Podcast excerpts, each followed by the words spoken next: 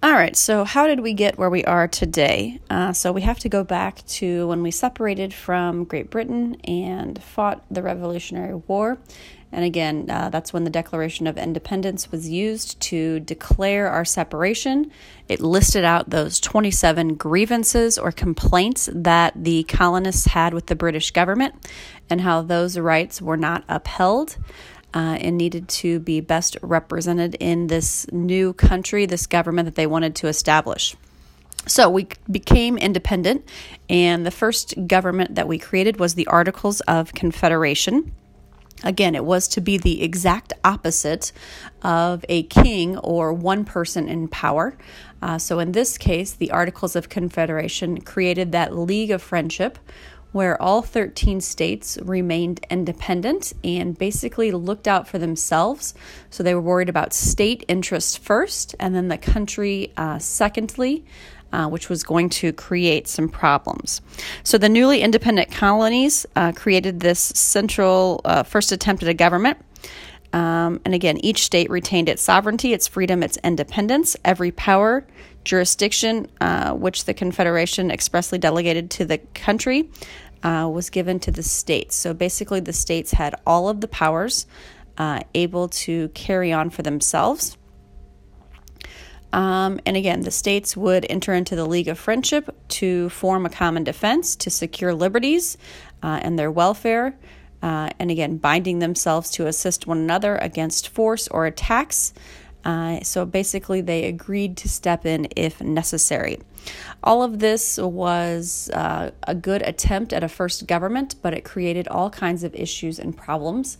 And a major event called Shays Rebellion occurs that shows kind of how this government is failing and that something new um, has to be done. So, again, remember Shays Rebellion uh, was those um, farmers who were losing their land, who couldn't pay off their debt who uh, led this rebellion, and the government basically attempted to call in the military, but there was no money to fund it, and it showed these weaknesses that were going on. And so, in response to that, uh, 12 of the 13 states sent delegates to that meeting in Philadelphia, where eventually the Constitution we have today would be used.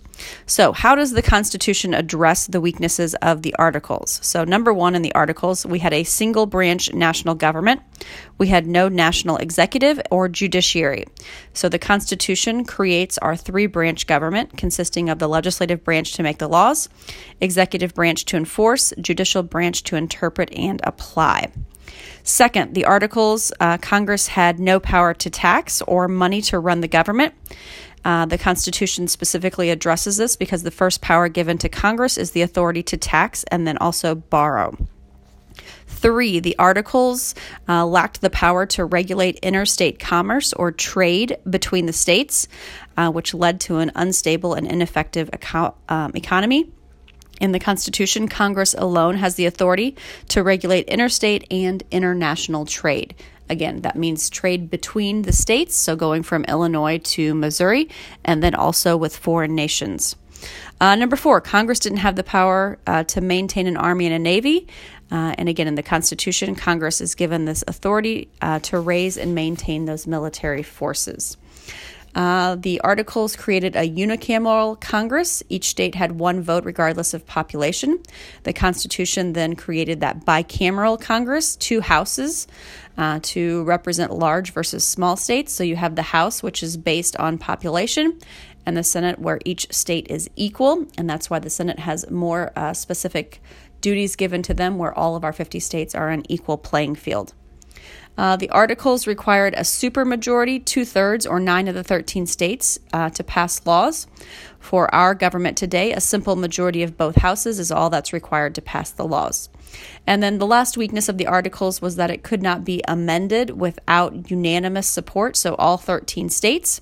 In the Constitution, we can propose amendments uh, with a two thirds vote in the chambers and ratify them with three fourths of the states getting on board. So those um, complaints with the articles were addressed, and we made those changes uh, with the Constitution uh, to create this stronger form of government that we still utilize today.